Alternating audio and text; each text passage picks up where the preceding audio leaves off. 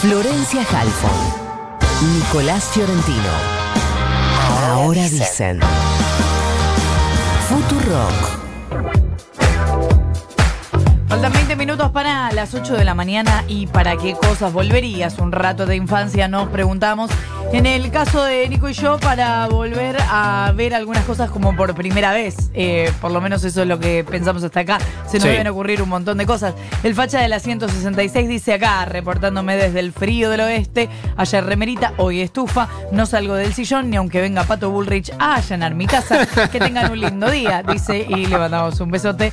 Eh, le mando un beso a Oyente que nos dice cosas lindas. Y mm, Nico dice: Infancia, caramelos, dientes nuevos, TV, pelota en la calle, comida y casa gratis donde firmo. Bueno, lo de, Uf. lo de dientes Y- nuevos no me parece menor.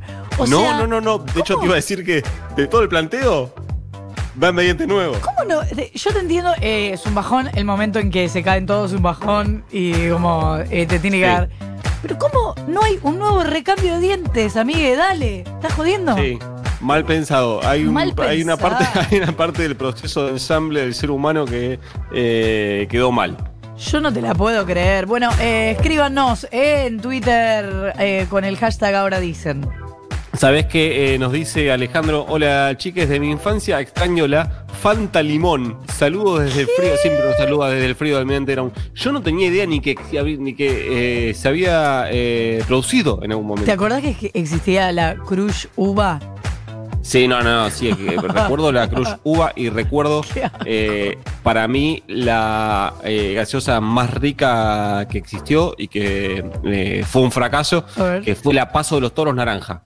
Le pasaba Ah, el trapo acuerdo, a la, la Cruz, a la Fanta, a todas, porque tenía esa cosa medio eh, amarga de la Paso de los Toros, pero Soy con naranja muy era fan espectacular. de Paso de los Pomelo. Eso existe todavía. Eso existe todavía, claro.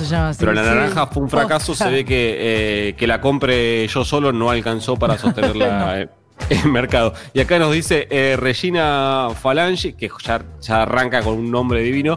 Dice: Extraño este postre sin dudas. Y manda una foto de un montón de eh, postrecitos que son unas caritas con patitas que no, no sé qué es esto. No sé si será serenito. Tipo Jimmy. Eh, claro, tipo Jimmy, tipo Serenito. Bueno, eh, yo te volvería a la infancia para volver a comer un Serenito todos los días, ¿eh? ¿Qué será ese Jimmy, No, no? s- no Esa- sé, esa pero es, no sé qué es Paco, es, pero, es como Hay una cosa rara. quiero de comer eso todos los días. En una época me compraba unos que están ahora, que no me acuerdo el nombre, que. mm, Pero en una época, digo, hace un año, dos años, que son solo de chocolate. Y, son muy chiquitos, no, te, no puede satisfacer a nadie. eso. No, no, no, no, no. Son minis, son, es una cuchara sopera te mando. Claro, ¿qué es eso? No, ¿Qué, dale, me, amigo. qué me haces con esto? Estoy, Bueno, estoy, estoy creciendo, amigo. estoy creciendo. Claro. Todos estamos creciendo en todos los ámbitos. Bueno, em, el tema del día. Vamos al tema del día. Sí. Eh, ayer se han presentado voluntarios para ensayos de la vacuna, po- posible vacuna local en el hospital militar. Hoy Rusia dijo que tiene ya vacuna eh, confirmada, aplicable a partir de octubre, que ya la ha descubierto. ¿Cómo vamos a llegar a tener vacuna en la Argentina en el caso de que eh, no la encontremos próximamente? Y todo esto pensado antes de que Rusia eh, informara que ya tiene la vacuna en la mano. Bueno, qué sé yo. Sí. Es posible que hoy las cosas cambien. Pero ustedes saben que hoy una carrera por la vacuna, eh, o sea, no es que ahora que Rusia dijo esto, Estados Unidos va a dejar de, mm, de ocuparse de ver si la puede conseguir o armar o gestionar o encontrar. Lo mismo China. Bueno. Los países más avanzados eran Rusia y Estados Unidos. Rusia aparentemente ya eh, lo tiene resuelto. La Argentina viene diciendo en foros internacionales que hay que liberar la patente para que los países puedan producir la vacuna. Lo ideal era resolver esto antes de que apareciera una primera vacuna, pero bueno, eh, no se logró. O sea, la Argentina está proponiendo que haya producción a gran escala en corto tiempo.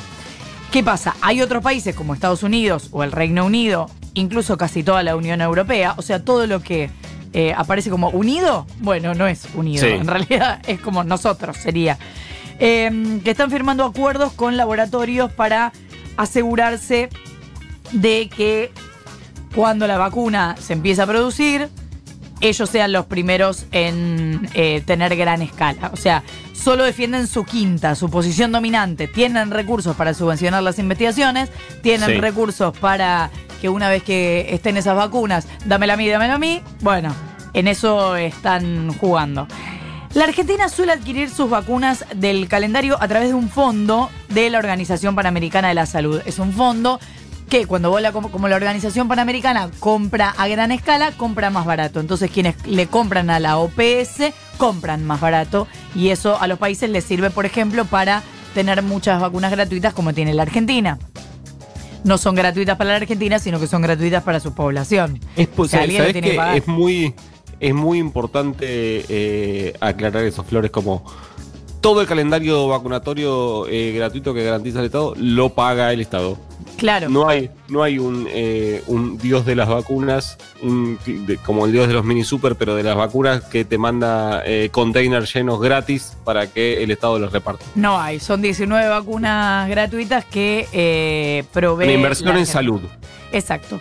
La Organización Mundial de la Salud dice que hoy hay 26 vacunas, vamos a suponer 25 si no contamos la rusa, probando ensayos clínicos y 5 probándose en humanos. Lo que pasa es que hay que ir resolviendo cómo vamos a hacer para que llegue a 7.500 millones de personas en el mundo. Quizá no inicialmente a 7.500, pero a la larga debería llegar más o menos a ese universo. Lo que dicen los sanitaristas es que lo más efectivo para entrar a la nueva normalidad es que se priorice mundialmente a los grupos de riesgo, a los trabajadores de la salud y no a toda la población, como por ejemplo quiere hacer Estados Unidos, que dice las primeras dosis me las amarroco todas, yo vacuno a toda mi población, listo, chao, problema resuelto. Pero escúchame, Estados Unidos, hay un mundo. No, no, no, yo voy a vacunar a los míos. Bueno, por eso la OMS y la alianza fundada por Bill Gates lanzaron el Fondo de Acceso Global para Vacunas COVID-19, que lo que quieren es garantizar un acceso equitativo en el mundo. La Argentina podría recibir vacunas a través de este fondo, porque ahí justamente participa la OPS, que es esta que provee vacunas de la Sí. Pero también podría ocurrir que la Argentina haga una compra directa a un laboratorio o que consiga que le transfieran el know-how, la tecnología, para poder hacerla acá. Lo que está diciendo la Argentina es, dale, con estas vacunas que son urgentes, necesitamos que nos digan dos, tres tips y le hacemos todo, porque esto lo necesitamos ya. Bueno, Había, a- apenas empezaron a investigar vacunas, estaba esta idea instalada de, che, bueno, como el primero que la saque, que el know-how sea este, universal, ¿no? O sea, Claro. Estaba, estaban en discusión. Está todavía en discusión, o sea, al margen de si no es el primero y es el segundo, es el tercero, hay como un acuerdo, pero lo que pasa es que es así, Argentina va haciendo acuerdos con zonas, con regiones, con algunos países, con algunos laboratorios, pero de repente, como pasa ahora, la encuentra Rusia y hay que ver si Argentina tiene conversado un acuerdo, bueno, eh, por eso no sabemos cómo será, pero sí consiguió la Argentina ser sede de ensayos clínicos de una de las vacunas, esto que les decía que ayer empezaron los ensayos en el hospital militar. Si consigue más acuerdos para ser sede, también podría tener prioridad. Ojalá que se resuelva de un modo equitativo para eh, que pueda acceder gran parte de la población y que esto no dependa, como siempre, como pasa en todos los países con casi todas las cosas, que primero los ricos consiguen las cosas y después los pobres vamos viendo cómo hacemos. Ustedes saben cómo funciona en general el capitalismo, que funciona de un modo salvaje. Vamos a ver ahora Rusia, que tiene otro plan, a ver si, si la Argentina eh, puede tener cierta prioridad en esa vacuna rusa y si tiene la intención, porque por supuesto aparecen un montón de farmacéuticos ahora, de laboratoristas, a decir, no, la vacuna rusa nada que ver, no pasó Sí. por todas las fases. Bueno, Para, ¿se, fe- se festeja el gol de Rusia, sí o no? A mí me parece que sí. sí hay gol de Rusia, ¿no? Sí, sí es que hay gol de Rusia. A mí me parece que sí, que se festeja, la distribuya o no, se festeja, Sí. porque empieza a haber una solución a este problema. Sí, no, yo decía si se festeja especialmente. Sí, Que sea rusa. Sí.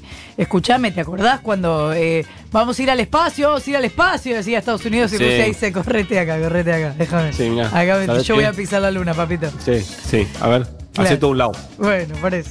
Todo lo que es el know-how, bueno, es el momento de Sí, claro. adquirirlo. 10 minutos para llegar a las 8 de la mañana.